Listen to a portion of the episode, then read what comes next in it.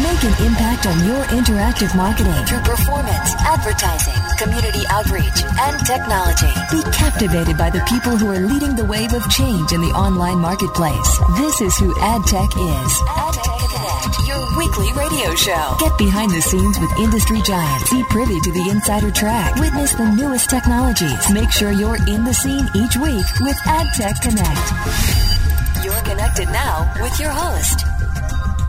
Welcome, everyone. This is Susan Bratton, the Ad Tech Chair, and I'm glad you're here today with Ad Tech Connect. I uh, have three guests on the show today. Barbara Coll, the founder and CEO of WebMama Incorporated, also an Ad Tech Advisory Board member. Barry Stamos, the Chief Strategist with Inbox Marketing and James McGregor, the founding partner of Black Ink China and the author of a new and fabulous book called 1 Billion Customers, Lessons from the Front Lines of Doing Business in China. Barbara, Barry, and James are all speakers at the upcoming AdTech San Francisco, April 26th through 28th. If you can't make our San Francisco show, we'll be all over the world this year. In Chicago in July, in London in September, in New York in November, in China, back to China in November again, and adding Sydney in December. We're also doing a 10-city tour of one-day ad techs called the Impact Series in February through April, coming to a city near you, Seattle, LA, Phoenix, Denver, Dallas, Atlanta, Miami, Boston, Cincinnati, and Toronto. So if ad tech is not in your backyard by now, you're living in the wrong place. Let's get to somebody who lives in my front yard, close by me, Barbara Coll. I have her on the line. Barbara, good morning. Good morning, Susan. How are you? I'm doing fine this morning. Fantastic. Well, it's my pleasure to have you on the show. You know, you always give me, as an advisor to AdTech, an earful every time I'm planning a show. And uh, it's that earful of great information that I rely on to help me program so much of our search marketing tracks. And every session or every ad tech, we have five, six, seven, eight, nine, ten different search sessions. So there's a lot to cover in that industry, and that's your expertise. I want to ask you a lot of questions about that, but first I want to hear just a little bit about what Web Mama does so everyone can understand where you're coming from. Well, Web Mama is a uh, focused, specialized advertising agency. We do search engine marketing. I like to say sometimes that we do search plus engine marketing advertising for clients because search has expanded into so many other areas, which is why, Susan, you just said that we can have panels on, we can have five, six, seven, eight, nine panels at ad tech on search because it really is a lot more than just advertising on um, text-based ads on Google now. So we we have clients like Hewlett Packard and WebEx and VeriSign, and we help them make sure that uh, I like the casual way to say it is when you search on the web, I make sure my clients show up in your face.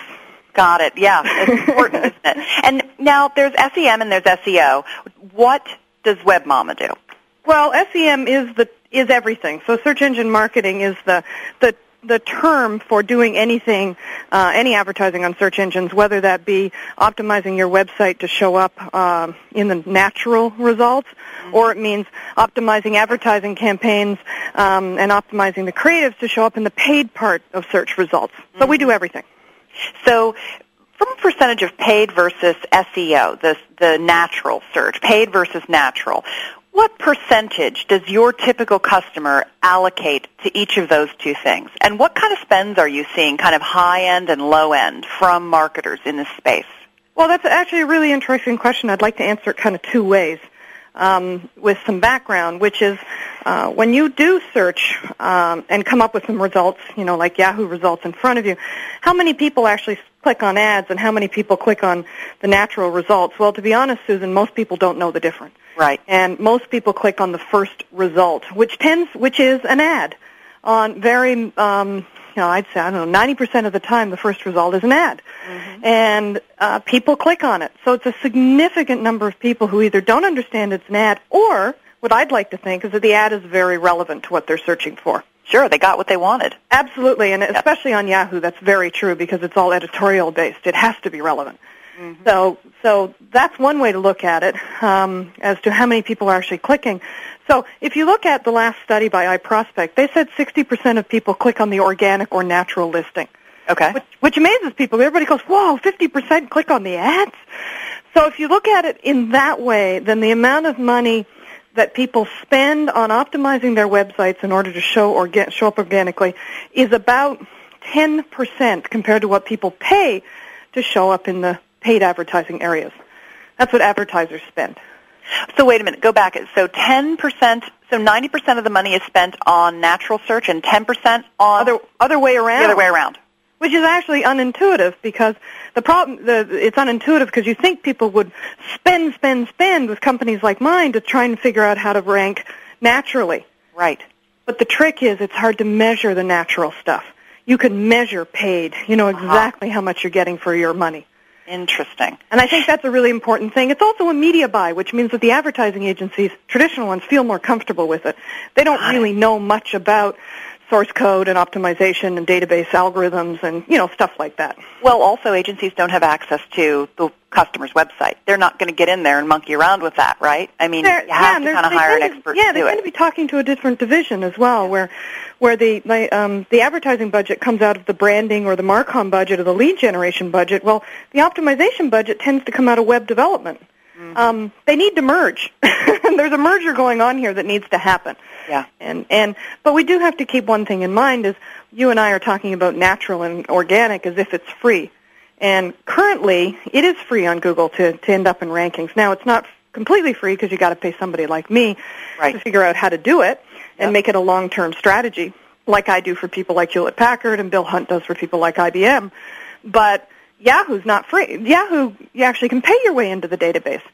So there are ways to do it with And money that's called paid inclusion, right? called paid inclusion, and Yeah. it's a wonderful thing for advertisers, Mm-hmm. which means that you can pay your way into their free results. Which means is that you're Yahoo the only place you can do paid inclusion, or can you do it on MSN too? I don't think you can do it on MSN. MSN is in such flux right now because of their new products that are coming out Yeah. that that it's not quite clear exactly what they're going to offer in the end. Okay. But So- Google, you can't do it. So going back to the natural, you know, natural search or optimization of your website, Yes. um, how much should a, a medium-sized B2B marketer be spending to do that? And I know that's such a tough question to answer, but you know, maybe you know you have some Yeah. Yeah, small have- to medium-sized com- companies in that market. You, you know, let's take HP out. You do WebEx, you do Intuit. Intuit's probably a lot bigger, but a WebEx or a Salesforce, their their sites aren't huge, right? So, what do companies like that have to spend to get really good natural or organic optimization? Well, there are there are two stages to this. The first stage is the initial review of the website as it exists today, because very rarely will you get your hands on a brand new site. Um, these are sites that have evolved and been there for a while. You have to go in and take a look at it. You have to figure out if there are barriers to actually having them show up in the results. Look at where they are today.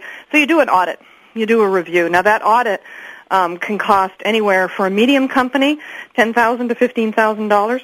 And part of that audit would be figuring out what keywords you should be optimizing your website for.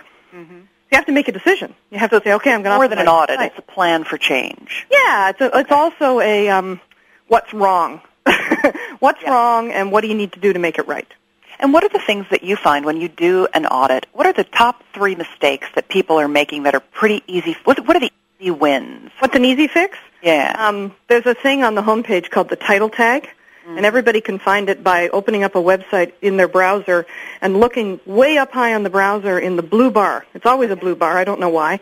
And that's the title tag, and that tag shows up when someone searches for something and your homepage comes up as a result. That thing in bold is the title tag. and also called a meta tag, is that correct? Well, yeah, it's part of the metadata. Yeah, so there's a title tag and there's a meta description tag, and those are both critical that you actually use with keywords in it. Mm-hmm. So if your title tag says welcome to salesforce.com, for example, then you're getting indexed under the word welcome, which doesn't do you a lot of good. If you No wanted good at all. It's, Unless if you you wanted to put salesforce.com delivers, you know, CRM solutions, there Yeah. you just put your keyword into the top title tag. Got it. So the title tags are the number biggest, one. easiest fix. Okay. And then, um, secondly, one of the, the, I don't know if this is easy or not, but if you don't have any content, text-based content on your homepage, everything's done in Flash, everything's done in images. Like the then- AdTech website, for example, which you Like yell at us about AdTech every six months. The AdTech website has no text on it. But it has some really cute video that you're probably in. It's it's very cool. Yeah, put it that way. Well, cool doesn't cut it in a, in do uh, crap in search engines. search results. Yeah. So, Anyways. so what, how do we fix that? um, you take away some of the flash and you put in place of it some images, some um, text. And actually, it's not that hard to fix. Um, it does take, and this is this is the hard part. It takes education of all the people involved in developing a website. Yeah. See, that's the the real hard part, and what people pay me to do, and that's why it's over ten thousand dollars, is the actual bringing the team together to help make these decisions. Yeah. So the IT people don't want to give up the control of the architecture and how the site's actually built. Right. And the product managers all want certain keywords, and the graphics designers all want um, flash or, or cool layouts. And then the, the biggest problem, actually, to be honest, is the CEO who goes in every morning and searches for something and expects to show up number one. Right. And and that's that number one. You know what they're searching for doesn't tend to be the thing that converts to turn into sales. Mm-hmm. So op- good optimization firms pull that team together. Got it. If you don't want that team pulled together and one person within your company is willing to dictate to the agency what needs to happen, that's a cheap project. But I, that doesn't cost as much. But you know what? It's not effective either. Yeah. Yeah. It has to be institutionalized. Right. So mm-hmm. adding textual content to your homepage mm-hmm. that has keywords in it and changing your title tag, those are the two easy wins. Okay. So Now, yeah. let me move on and ask you. I know I asked for three, but I'm going to I'm going to stick with two for now because people can come hear you speak at AdTech. yeah. Um, and actually, I will be uh, talking about this at AdTech pretty seriously. So Right, that's right. Well, th- you know what? That's a fantastic time to give you a little plug for your session. Sure. So you're doing an organic SEO fireside chat, and uh, you're doing that with Bruce Clay, who's right, who's another also one of the old timers in the business. old timer, similar, you know, t- has forgotten more than any of us will ever know, just like you. And you're going to go over some of the major topics uh, Right. in this category, like removing site indexing barriers, the importance of source code components, the structure of tagging, how to optimize your site to include the right keywords, and things like site redesign issues uh, around redirects and error pages. This is this is the stuff you're going to start with, but what you're really doing with Bruce is saying, bring me your questions, lay them on me. You're walking in ready to answer anything and any question that anyone can come up with about their specific business needs, right? Right, and I, I think this is important is because people are going to say, oh, they're giving it all away. Why would Bruce and Barbara stand up there and give all this away? Well, it's, it's, it takes, um, you can learn the basics. You could learn the basics from reading Google's webmaster pages. There's some pretty good stuff there. But in order to tackle a full project, bring the team together like I just mentioned, and tackle a website that's multiple pages but also multiple languages in different countries, um, different structures, it, like, well, if you take Hewlett Packard's website, you're talking about one of the biggest sites in the world. Yeah. Um, and and you know, just coordinating optimization there. There's another piece to the payment here. So there's the upfront payment, and then there's a monthly payment, and that's a maintenance maintenance role, or you could call it a retainer, in order to keep someone, you know, keep the optimization at the front of the the uh, functions um, on a list of a marketing manager says, oh, I need to pay attention to this.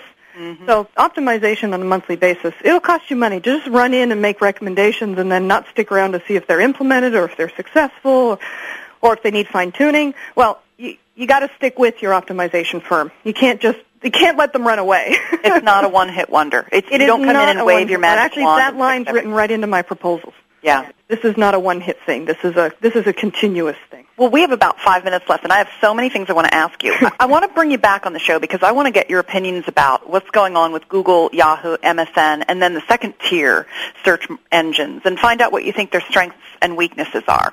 Okay.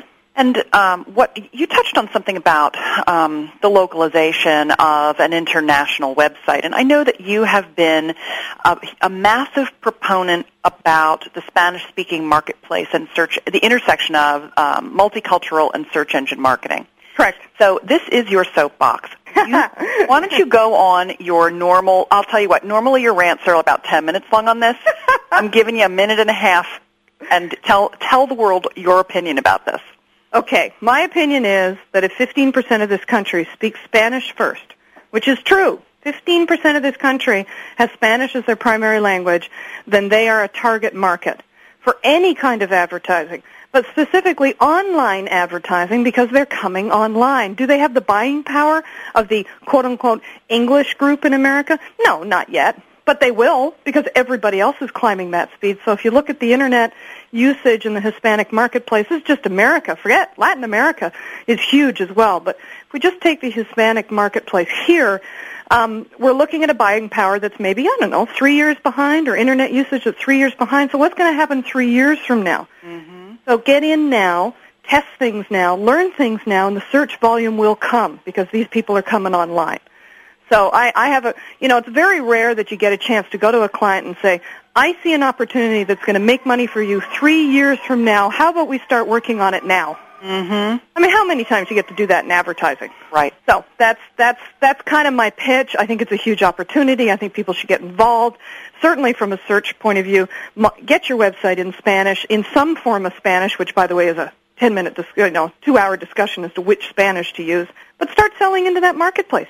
Well, and and due to all your pushing about getting onto this bandwagon um, at AdTech San Francisco, we have two complete sessions on multicultural marketing, and we have Mateus de Tezanos, the president of LiveDoor, uh, which is you know the largest uh, publisher in the Latin American countries, coming up to visit us. We have Gaston Taratuta, the president of IMS, which is Internet Media Services, and we have Ignacio Hernandez Jr., the CEO of iHispanic Marketing Group. I love his email. It's nacho at ihispanic.com. He's a and leading... Nacho, yeah, Nacho is really the leader in, in search. In search, uh, Hispanic, you know, reaching the Hispanic community in America. Yep. And he's, he's the one that I go on the bandwagon with.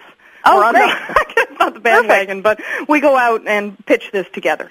And so we've got them coming as well. So I'm sure you'll be in the audience at that session. I will definitely be in the audience. So I have another question to ask. Um, you recently had a, an interesting party where you had, I don't know, a hundred different cheeses and champagnes, and you had a big party. So tell the listeners a little bit about your party, but we want to know what your favorite cheese was out of that hundred, and what your famous champagne, your most favorite champagne was, so we can go consume them. Oh, champagne, champagne and cheese recommendations. The champagne one is really hard. I won't. I can't name one because there's just a certain kind that I like, which is the pink champagne. So they're Mm. kind of in between. They're almost golden pink. It's hard to describe. But cheese. Oh, Saint Andre. Absolutely. Andre, you like that the best. Yeah, just total cream filled. It's like a brie, but worse. Worse than a brie sounds good to me. It's- Exactly. It's, as a triple cream. I love it. And tell me also, um, you've taken some interesting trips this year. You're a Canadian, and I think that makes you a little bit of a globe trotter. what has been the single most interesting trip that you've taken this year? Oh, well, that one's easy. Uh, we went kayaking off the coast of La Paz, Mexico, um, uh, on a des- desert island where we stayed four nights in tents on the beach. So it was an incredible trip, just incredible. You're a camping girl. How, how'd you do with all your arms no, on all I that hadn't been camping since I was 12 years old. This was a huge leap of faith that I could actually handle this, but I, I, it was wonderful. I love it. Well, Barbara, it's been so fun to have you share your rants, your wisdom, and your favorite cheeses with us today. and uh, I'd love Susan. to have you come back on and, and get give us an update on your point of view on what's happening with all these crazy search companies. Will you do that for me? I would love to. All right. And thank right. you again. Come back soon and have a great day. All right, Susan, I'll talk to you soon. Thanks. Bye-bye. Was, Thank you. That was that was Barbara Coll, the founder and CEO of Web Mama Incorporated. We're going to take a quick break and come back to talk to Barry Stamos, the chief strategist with Inbox Marketing. For the last decade, millions of visitors seeking top ranking have visited their site. When it comes to the internet marketing expertise, one name clearly stands above the rest. Bruce Clay Incorporated. With a flexible, time-tested, and spam-free process to SEO and PPC, Bruce Clay has become the number one choice for companies of all kinds seeking to improve their search engine ranking. Utilize their latest tools, training, consulting, and services. Let Bruce Clay create a tailored solution to meet your internet marketing needs today. Bruce Clay Incorporated. ClickTracks, all new version 6. Prepare to segment your visitors and build custom reports on the fly with the most comprehensive and intuitive web analytics programs on the planet. Dan Noyes, president of Sephoria.com, writes, ClickTracks is like a religion to us. We rarely consult our clients on site or campaign changes without first seeing what ClickTracks reveals. Sign up for your free trial today. Your only risk, you may end up in our next commercial. ClickTracks.com, turning your future into a fortune. 60 free advertising trial on the best of the web directory. That's BOTW.org, the Internet's oldest directory since 1994. We know what you want, and we've got what you need. And hey, if you can get some free online advertising in this world with no strings attached, feel us up. I, I mean, feel free to take advantage of this extraordinary offer and start your no-risk 60-day free online advertising trial today. Best of the web. BOTW.org. 3 a.m. traveling to a conference in Oklahoma City. Steve Talbot's Ford Escort radiator hose bursts near the town of Hooker. He types Hooker, Escort, Hookup into another local search engine's one-box search. He has a great time that he can't expense. TrueLocal.com. Two boxes, one click, great results. Now back to You're connected now with your host. Welcome back, everyone. It's Susan Bratton, the chair of AdTech.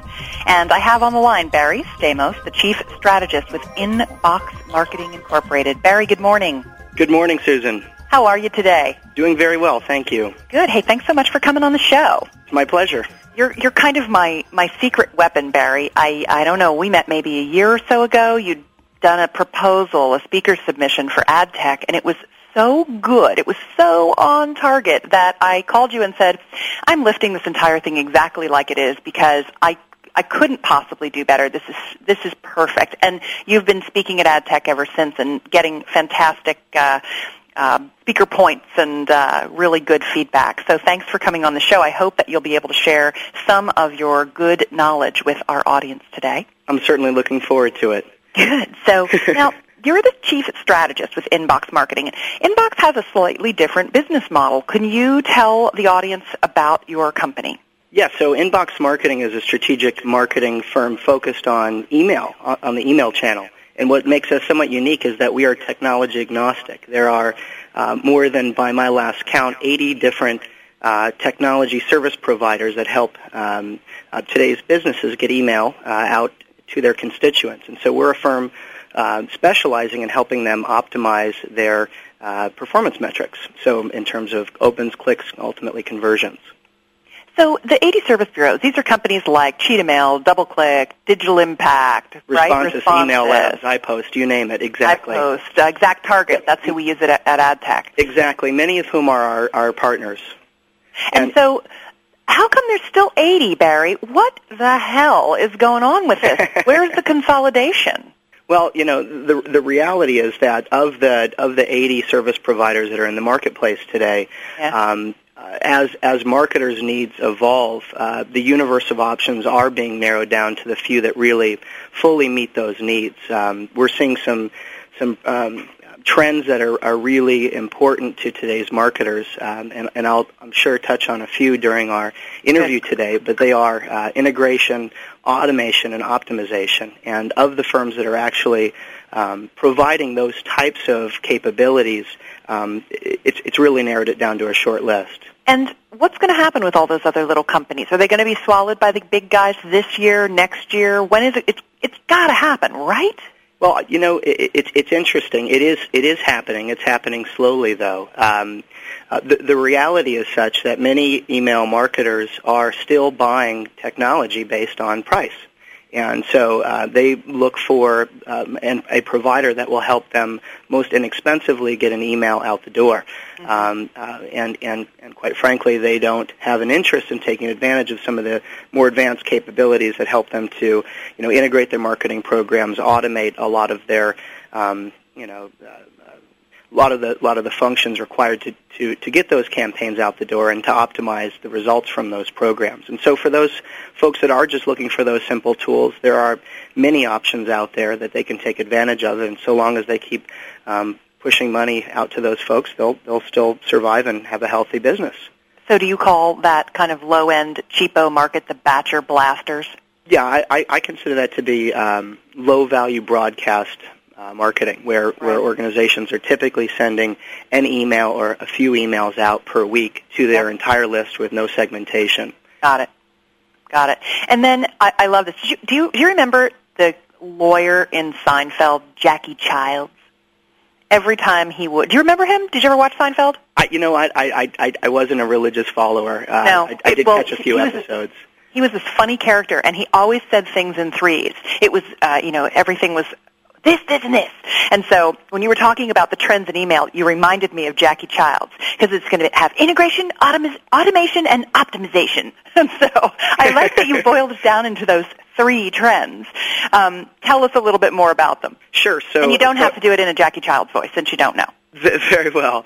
So uh, I, I believe that most uh, marketers are having difficulty integrating the email channel within their marketing mix. We all talk about multi-channel marketing and the importance of integrated marketing programs, but uh, when we look to what happens on a on a day-to-day, very few marketers, for example, are uh, including email with their postal direct mail programs. Um, so, for uh, for example, if they are promoting an event oh. in the B2B world or or uh, sending out catalogs in the B2C, uh, very few are are sending emails in advance to um, excite people for that direct mail drop and or to follow up on that direct mail drop with a series of emails so that people can drive uh, down further and, and, complete the experience. And so, uh, you know, for those organizations that are doing those things, they're they're they're seeing just tremendous results. Um, Who's doing that with you? Uh, well, well, currently we're we're working with many um, uh, advertising agencies that are starting to do more of that, but the market as a whole has just not been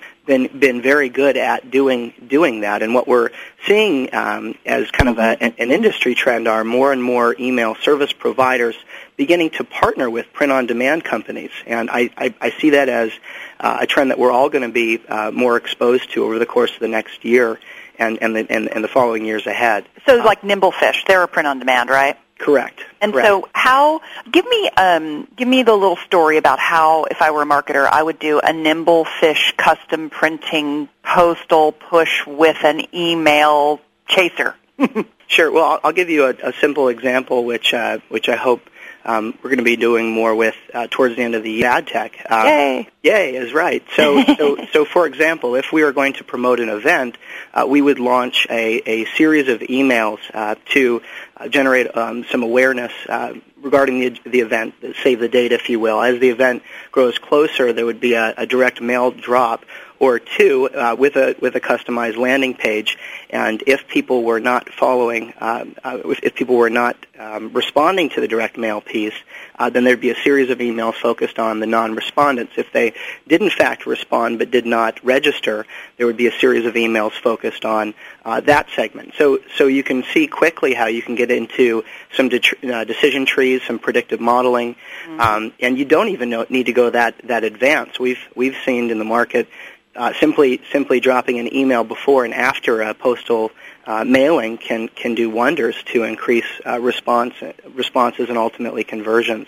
I think it's important that uh, marketers um, look at things more holistically and think through how they can almost create kind of a surround sound effect. I like it. And, and, and begin to test multiple, the use of multiple channels, and equally, if not more important, the, the frequency and the number of touches across multiple channels. And I think that uh, they'll find very quickly that the uh, incremental, you know, effort, you know, time, money, resources required uh, will very quickly make make up um, make well uh, they'll very quickly realize a much more significant return on their investment. And yeah. in terms of uh, automation, uh, so so many marketers today are are doing what what many in the industry kind of refer to as batch and blast, right? We queue up a mailing and we send it to our entire distribution list. We know we should be doing more segmented marketing. Uh, David Daniels from Jupiter Research had, has done some terrific research in this area um, to quantify the value of rele- relevancy and its effect, its, its, its direct impact on ROI. And what uh, uh, Jupiter has concluded is that campaigns that are, are more relevant, and of course you become more relevant by engaging in better targeting, segmentation, you know, more, better timing in terms of where someone is in the, in the, in the life cycle of the relationship. Um, that that relevancy on average increases revenue uh, by nine times, and that it's 18 times more profitable. So, um, yeah, I mean that's that's uh, that that's extremely compelling, and, and, and, and the closer you can get to those numbers, clearly the better. So, now, Barry, if let me ask you a question about that. Yeah. Where can the listeners get that Jupiter research? Do they get it? Can they email you? Do they get it on the Jupe site? Where do we get it? Yeah, so there's there's two places that I'm aware of where you can get the the full report, um, and the report uh, details not only you know the challenges that many uh, marketers are facing, but but how many organizations are successfully overcoming those challenges. Uh, Jupiter Research, I believe, does offer the report. Um, I believe it's at a fee. Uh, I know you can download the report for free on uh, responsys.com, and that's uh, response and it's it's, it's sys.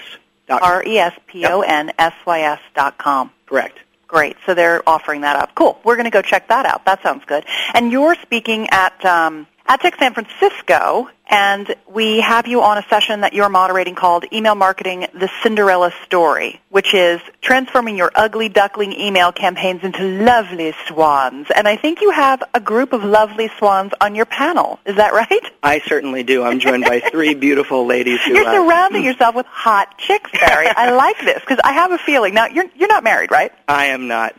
And you're on the road all the time, and you work like a maniac. I'm thinking maybe you don't have a girlfriend. Do you have one right now? You know what? I currently do not. That's what I thought. So I was very impressed. I know you're so busy, and you're like you're a workaholic, and so I was really impressed that you have lined up three. I'm sure, unbelievably. I know two of them are unbelievably attractive. I'm sure they all are. So that was very smart of you.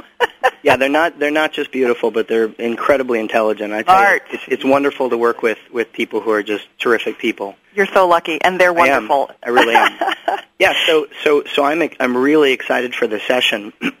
what we're going to be, excuse me. I got you all choked up there, teasing you, didn't I? You certainly Sorry about did. that. You, you certainly did. You you even you even did the unthinkable. I'm I'm slightly embarrassed. If people could see me, my face is red. Oh, But it, but it, oh. but it, but it's all good. So, so, so during the session, what we're going to do is we're going to jump in and share 60 best practices in 60 minutes, and we're really going to be focusing more on kind of tactics. What are those meaty takeaways that people can benefit from? You know, the second they get back into the office after the conference, implement and see a direct impact in terms of an improvement in their performance metrics. And so, um, on the on the panel uh, that's joining me are uh, the following. I have I have uh, the the director of marketing from AdTech, and we've done some terrific things over the last six months to sure have. transform uh, AdTech's program, and we've we've just experienced some tremendous results. And so, to reveal uh, those gems um, uh, for everyone to benefit, and, and I, I really believe that that there are some takeaways that really span across all sectors, markets, industries. We're also going to be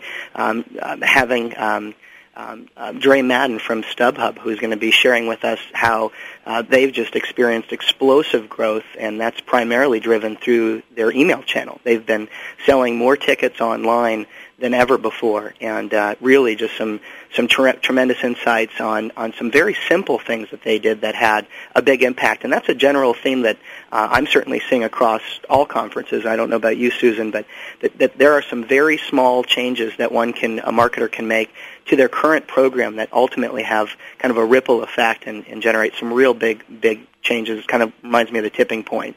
Um, uh, book, but uh, and then and then finally philosophy, who is a, a brand that I I love and I, I know I'm not alone. Uh, the, the cosmetics company, um, who, Wonderfully creative, and Yeah, the stuff smells great. Oh yeah, they well their their products are not only phenomenal, but so are the every person behind the brand, and uh, they've been just remarkably successful with their email program.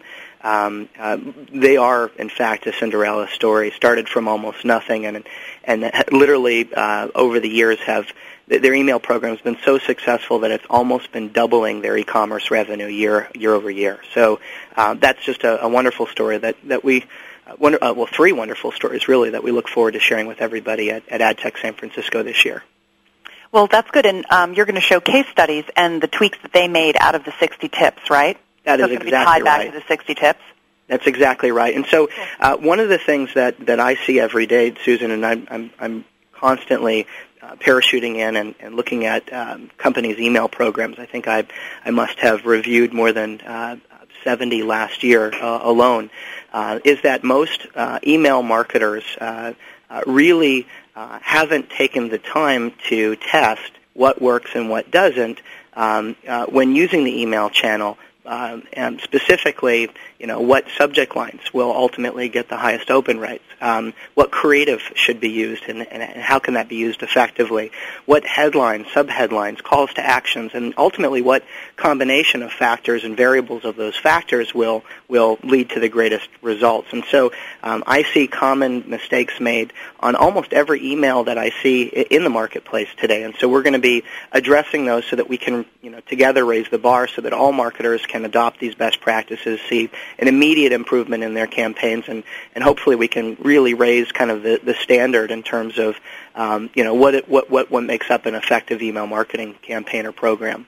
It would be nice if we could clone you, Barry. I think we're going to have to send you to Korea soon because if you've reviewed 70 website cam- or 70 email campaigns and you can find all the flaws, we need we need more of you.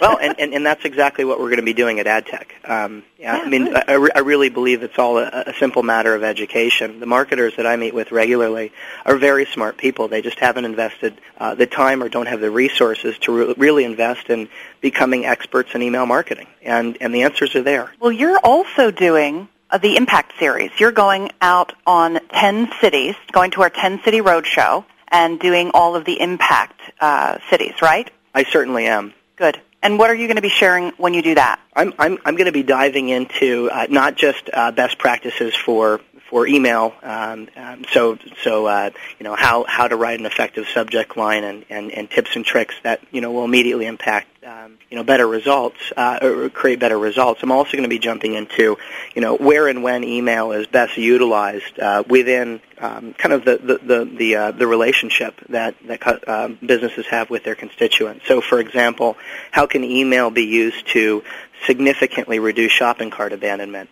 Um, how can email be used to, um, uh, to statistically test and, and, and, validate consumer response to uh, pricing strategies and uh, and uh, product offerings and, and replenishment uh, models and continuity programs uh, so that marketers can gain rich insights through market research using the email channel very cost effectively and then apply those um, well, apply those kind of proven uh, insights to all of their other marketing programs. So, so we're going to be kind of branching out and, and talking about a little bit more than just best practices uh, during the AdTech Impact events, which are uh, cities all across the country. Yeah, man, ten of them, and actually all across North America. be, so now you're going to be at a road show. You're going to be at AdTech San Francisco. You're going to be in the 10 city tour of impact. You have an article on ClickZ, right? Yeah, I used to be a ClickZ columnist, and are you fact, still? Or are you too busy? You know what? I, I actually I actually stopped writing, and it's not that I don't love uh, my involvement. It was it was simply I was becoming overwhelmed with responses. I'm one that can't uh, I can't not respond oh, to yeah email.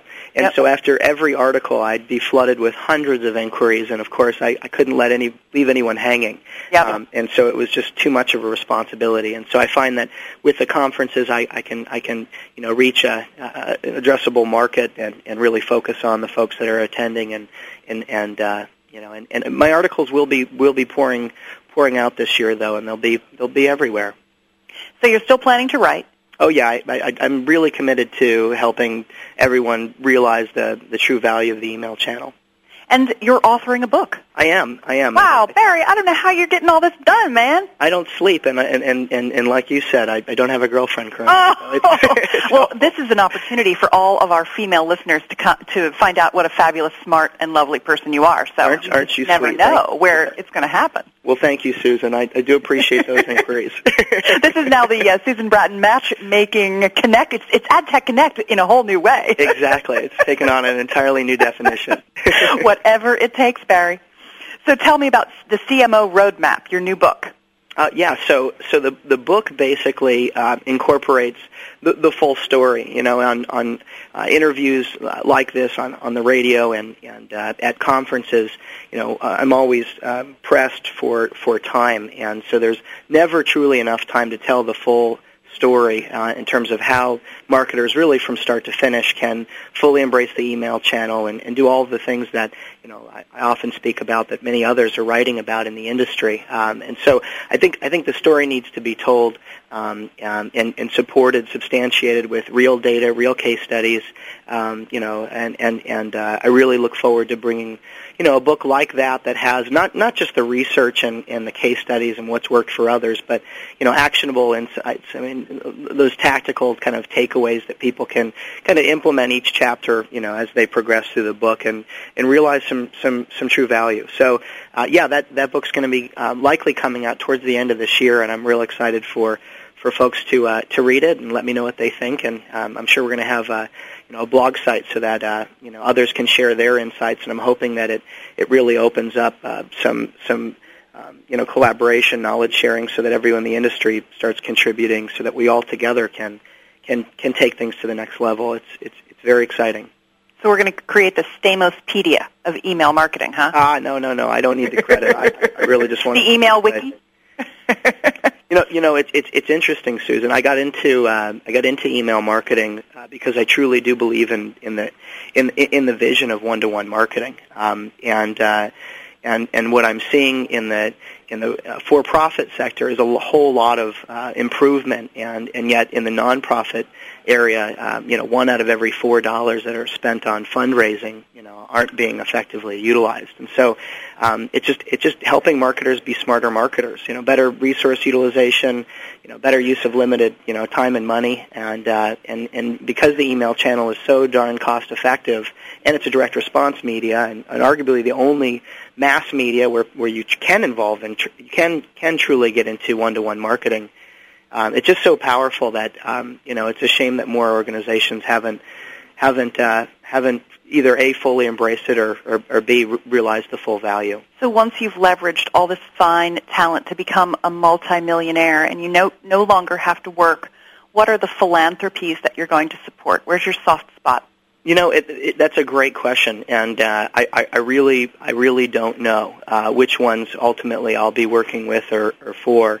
Um, you know, with with whom I, I, I do end up partnering with. I'm hoping that I'm working for you know uh, very large organizations that almost have a portfolio of organizations that companies that mm-hmm. that they are I'm sorry organizations associations that they that they serve because I think that's where I'll I'll add the the greatest impact. Yeah, so maybe the Omidyar Network or United Way or something like that would be a great place for your future skills, huh? Yeah, yeah I think I think I'm I, I'm, I'm hoping that in teaching you know some folks to fish that, that they can they can teach many others. Now, do you have an iPod, Barry? I certainly do. I would imagine with all the flying you do, you must be listening to some good music. Do you have any? Int- what's your favorite new thing you're listening to that you want us to go hear and sample? Ooh, you know that's that's a that's a great question. I, I'm actually a bad one to ask because I always I always um, select the shuffle option. Yeah. I, I like to kind of mix things up and yeah. and and be uh, be excited by whatever presents itself each day. So got it. I, I used it this morning. Actually, I was on the treadmill, uh, uh, getting a workout in before before the interview, and uh, and uh, you know that that's good and bad. Sometimes when I'm listening to to the songs, I, I go from uh, a, you know a real kind of ambient tune that's that's fairly uplifting to um, something that's completely mellow, which which uh, kind of demotivates me on, yeah, slow, the, on the slows run. down the treadmill, huh? that's right. That's right. I, you know what though? I, I, I do have to say that um, I'm probably joining a, a late bandwagon, but um, I have really been enjoying listening to the Black Eyed Peas lately. Oh my God, I know. Aren't they so fun? Now that's some good music. I think they're hot. I they really are. do. And Fergie is adorable, and their fashions are fun. They're wonderful, huh? Yeah, no, I, I really like them. I definitely Good. do. Well, that's good advice. If listeners try the Black Eyed Peas and Barry Stamos, thank you so much for joining us today. You're a fantastic person with a wealth of knowledge, and Ah. uh, we wish you safe travels. Well, Susan, thank you. I think the world of you, and I really appreciate the opportunity to be interviewed today and share some, just just share some high level thoughts. Awesome. Have a great day, Bear. All right, you too. Cheers. Take care. All right, we'll be back with our final and fabulous speaker, Jim McGregor. PR Web is the pioneer in online press release visibility. Think beyond search. Online visibility is what really matters. PR Web's exclusive online visibility engine delivers your message to your customers and major media outlets. Get the credibility and attention you deserve. Think online visibility from PR Web.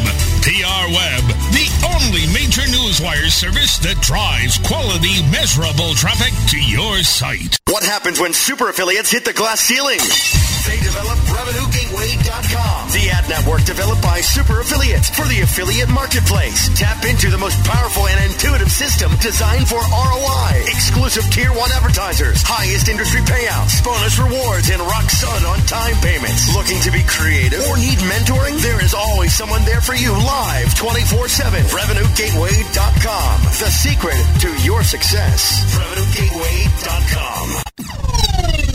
Your radio target is locked, and you have reached strike me. What I'm after is pictures of our favourite monkey.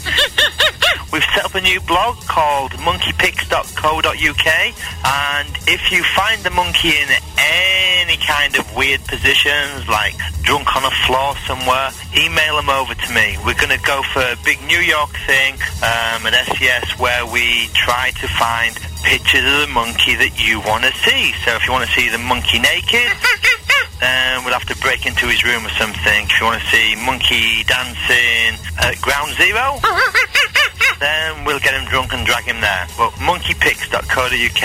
Yeah, maybe maybe you can have some of the good people in, in, in our Webmaster Radio forum post some pictures there. yeah. Strike Point, Mondays at 3 p.m. Eastern, only on Webmaster Radio. Now back to You're connected now with your host. Welcome back, everyone. It's Susan Bratton, the AdTech Chair, and I have on the line James McGregor, the founding partner of BlackInc China and the author of 1 Billion Customers, Lessons Learned from the Front Lines of Doing Business in China. Welcome, Jim. Well, thank you. Good morning. How are you? I'm doing very well. I'm here in uh, sunny day in Minnesota. I wondered where your physical body was today. It moves continuously, doesn't it? I'm on the road these days, that's for sure. Well, Jim, damn, man, you got a nice little plug in Time Magazine this week. Yeah, I heard that. I saw they uh, gave me quite a nice write-up. Have you seen it yet? Um, well, I saw one by Bill Powell. It was a very short one. I don't know if uh, it was. It was very flattering, though. Oh my gosh! It's the so it's the January 30th issue of Time Magazine, the one with Bill Ford on the cover. Who, by the way, damn, I'm rooting for him. it's a, a really nice write-up of your book. It's a, the title of it is Conquering China 101, and the net net of the in, of the review of the book is. Uh, Time magazine says, our little nugget of wisdom on the China market for those wanting to do business there, read this book. Ooh, I like that. Yeah, baby. you can't get better than that. And you're coming to Keynote Ad Tech. How great is that? Yeah, I'm I feel like the luckiest woman in the world that I talked you into that. Uh, no, AdTech is AdTech's a very impressive organization and conference. I'm glad to be coming. Thank you so much. So we've got to give everybody a little bit of heads up about you. So you're coming to Keynote. Keynote. You're going to be speaking who Jim McGregor is and how you got to doing this book. But let's work back from the book and talk about it. Uh, I mean, really, what what it is are strategies and tactics for succeeding in China, right? Yeah, I mean, I think I'm lucky when it comes to uh, being a commentator and analyst of China because I, I have some ponderous, inscrutable place, and I don't believe that. So in my in my book, I try to gee, just demystify China by walking the reader into the middle of a, a lot of different businesses and business deals, whether it's Rupert Murdoch in the media or the building of the telecom system, or even a, a, a smuggler, a six billion a smuggler running a six billion dollar smuggling operation, and then I draw lessons from that on on the way place works, and just and, and finally in the end, I offer lots of just kind of pithy tips on uh, you know what to do and what not to do. Well, we love pithy tips. Which ones do you think are resonating the most or might resonate the most with the marketers and the agency and the, the agency people and the publishers who come to ad tech? Oh, geez, I've got about a hundred of them in the book, and I don't I have. I'm going to make me walk over and grab the book here to, to think about it. Yeah. But gen- generally, just number one is don't buy the the the shtick. Don't buy the. China's brilliant at Middle Kingdom marketing and trying to get you to do things differently than there than you would anywhere else. And um, that's not. That you've got to respect the people and the culture, but you can't you can't um, you know throw your business plan out the window and, and try to do things you wouldn't do elsewhere. And they're quite good at getting you to do that. Okay. Um, well, on tech companies, like I mean, one is any tech company doing business in China should assume that its designs and products are being copied. Yeah. I mean, your uh, your intellectual property is going to be stolen. There's no doubt about that. So, what you have to do, I know what the, a lot of the software companies do, is they they just continually update and upgrade their product, and the Chinese pirates can't keep up with them. Um, other manufacturers of technology, what they do is they keep their crown jewels at home. Uh, they keep a, a component back, um, or they they will where they embed their key technology in a component that's not made in China. Oh, it's like your grandmother's recipe where, you know, I, my grandmother's recipe for potato salad, she didn't tell me about the beef bouillon, and mine never tasted as good. you know, that's a pretty good way to put it. I never Right. thought of that. I, my mother cracked the code on that one. She's like, it's the, it's beef bouillon. So that's what you're saying. Do that in China with some little component of your recipe. That's very good. Hold back the beef bouillon. I, I like that. Um, also, don't um, your, your legal contracts will not save you in China. It's it's the the courts in China are better. The legal system is better, but there's still a political system. The, beside every judge, there is a, a party guy who really makes a decision. So, if you're in a dispute in China, um, do your law, but do your politics at the same time, so that the system is telling that judge to do the right thing. Yeah, that's one of the things that I, that I noticed um, when we did Ad Tech in Shanghai, and you're on the board of advisors for us there, which was so helpful. You've connected us in a, a million different ways. We opened the show with the local um, officials from the Shanghai Advertising Association. And they kicked off the show. Very different. I mean, Americans eschew politicians for the most part, where the Chinese rever them and fold them into every, uh, the bureaucrats are a part and parcel of everything that happens, right? Yes, they are. I mean, the the government has its fingers in everything you do, even though it's often a quite open market. Um, and a lot of that is done just to protect yourself. If you have the bureaucrats around and show them what you're doing and make friends of them, when you run into trouble, then um, you know they may they may be on your side. In China, you have to anticipate problems and know that they're going to come and get ready for them, and that is make friends who can help you when when when the trouble comes down the pike. Now, let me ask you a couple of, a couple of really specific tips or recommendations. A lot of the people that, uh, you know, AdTech started in the U.S. and our audience is U.S. And so we have marketers and agencies and publishers and research companies and tools vendors who are all now thinking, okay, I want to go check out China. I want to go see if there's an opportunity to, to establish a, a business relationship in China. How, what's the protocol for that? I mean, everything from how do you figure out who's who to how do you approach someone you might not know? Uh, do you do email? Do you have to call them? Are you, should we be translating um, a, a Word document into Chinese and then faxing it? How do we establish connectivity with the Asian market? Well, you have to do it in a step-by-step manner. I mean, the problem with uh, many of our business people in the West is they're just too darn impatient. They want to go do China in three days or a week and do a deal and go home. Right. You you really have to go step by step. You've got to make a number of trips. You've got to you know, first off, figure out who's important in your industry in China, and you can do that uh, often through the internet or industry groups or, or even government help or U.S.-China Business Council, those kind of organizations. And then go have a series of meetings, and, and both with um, Western companies that are doing business there who you know or who are in a similar business, and the government and the Chinese companies, and just learn, peel back the layers of the onion step by step. That first trip will give you a lay of the land, what is the regulatory structure, who could be possible partners or who is already there in your business, what is the market, and then you've got to start going deeper, and that is going to be hiring somebody you trust who knows your business, who can go over there and really kind of start digging down on who you talk to, what do you want to do, and then make another trip. And it, it, it's got to be a step-by-step process. The people that try to do the great leap forward in China, they try to do it very quickly. They throw a bunch of money at a problem they might as well give their money to charity because it will go to a good cause. If you think you're going to, you know, get a partner, give them a bunch of money, and go do business there, it, that that's not going to happen.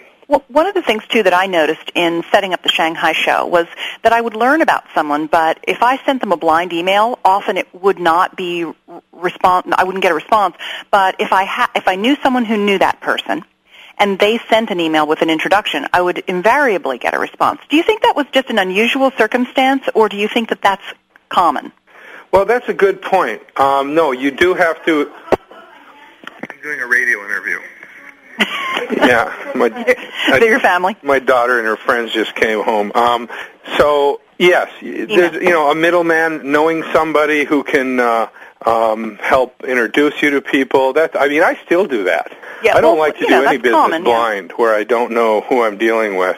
Yeah. Um, and I do that. I mean, you do that in the states too. I mean, you sure you can send somebody a blind email and make connections here, but it's also often better to go through with somebody you know, somebody you've uh, who can introduce you to, because then you you'll build up a, a certain level of trust right away.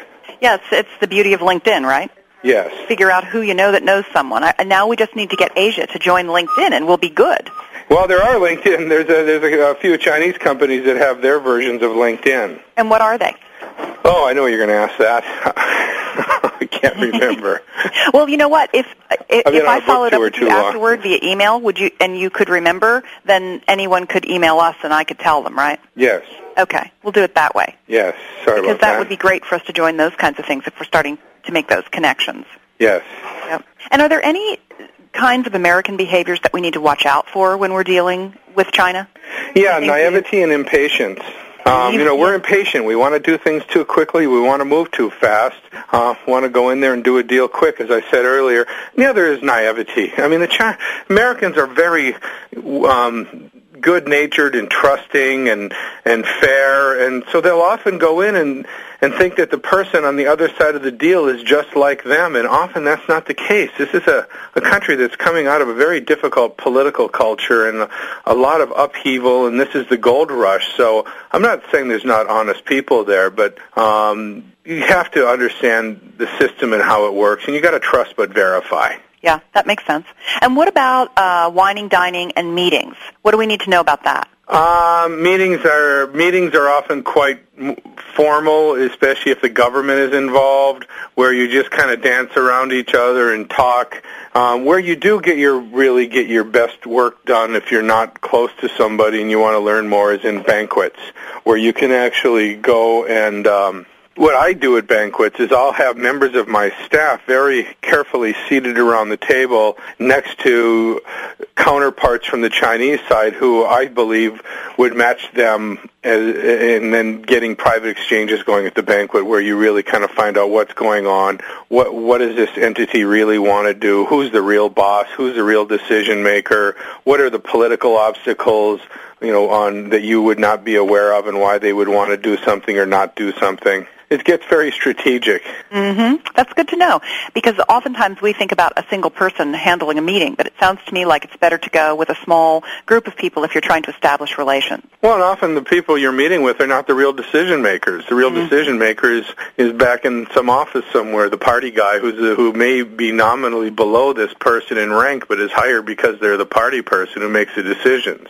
So you got to really get the lay of the land on who who is a real decision maker. And often it's not one decision maker because there's five or six people involved, and you got to get them all on your side, and they all have their own agendas. So there's a lot of you know here uh, as a comparison to the U.S., you know, sometimes the most talented people here are attorneys who can really maneuver through every legal loophole or or um, um, statute, moving around different statutes. Where in China, the, the, most talented people are the people who can move people, who can operate relationships between people, can touch people from different points, um, different relationships, um, because everything is very personal in China. It's it's very personal doing business.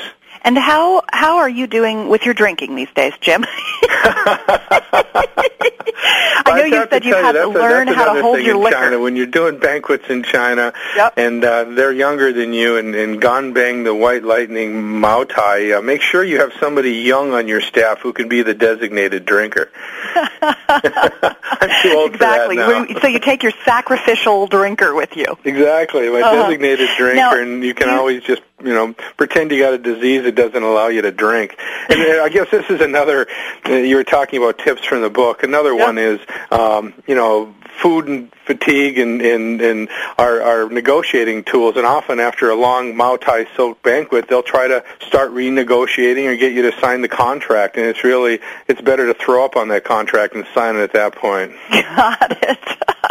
and tell tell us what the most delicious Chinese food is that Americans should try that we may not be familiar with here in the states, but that you now love and recommend. Anything with huajiao in it, anything with Sichuan peppercorns, which which are not hot peppers. They have a um, they just have this aromatic spice effect that is unlike any spice in the world. Uh, Sichuan peppercorn. So even really like kung pao chicken, or there's many many Sichuan dishes that have it. Make sure you get ex- extra Sichuan peppercorns. Okay, and how do you spell huajiao? Uh, H U A J I A O. Good.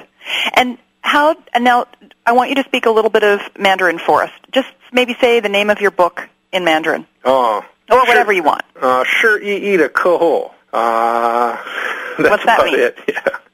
yeah，欢迎欢迎到上海来啊，做 And 生 what 意。 what'd you just say? Uh, come to Shanghai and do business. Aha. Yeah. And eat Szechuan peppercorns. Yeah，吃花椒。 I love it. Um, I know we only have a few minutes left. I wanted to talk also about your other business, Black Ink China. First of all, where'd you get the name? And secondly, tell us about it.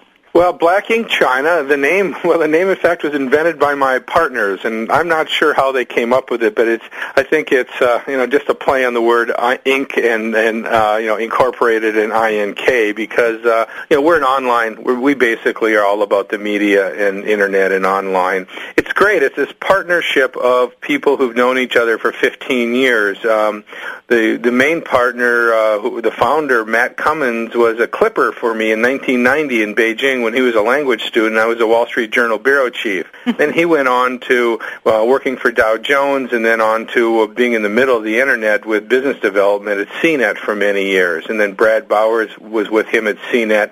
And then I brought in Matt Roberts, who worked with me at uh, Dow Jones in China and succeeded me as the uh, chief executive of Dow Jones, and a woman named Frances Du, who's been Intel, Microsoft, a number of companies, and we um, we bring U.S. internet companies into China. We raise money for Chinese internet companies. We do M and A between the two, um, and a variety of things along those lines.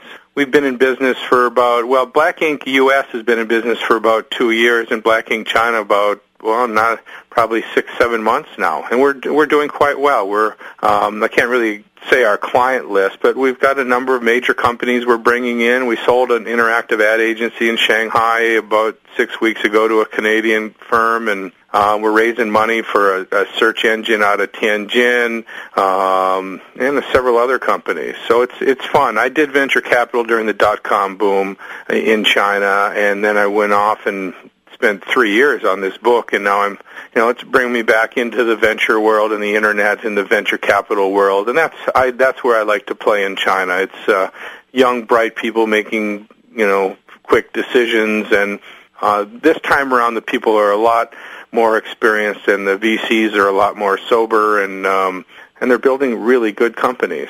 Well, I hope that anyone who's interested in doing business in China will give you a call. As a matter of fact, we should probably um, give out your URL. Uh, yeah, it's uh, uh, www.blackinc, B-L-A-C-K, uh, I-N-C, China, C-H-I-N-I dot I-N-A dot com, blackincchina dot com. Perfect. And thank you so much for coming on this show today. Enjoy your family this afternoon, and we'll see you in April at AdTech. I'm looking forward to it.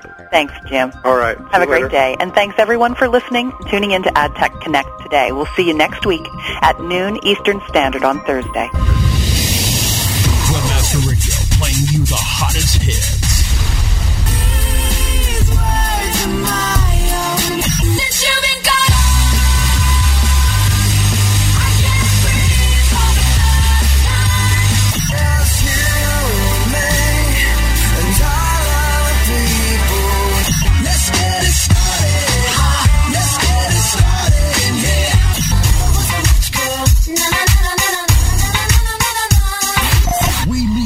Others follow.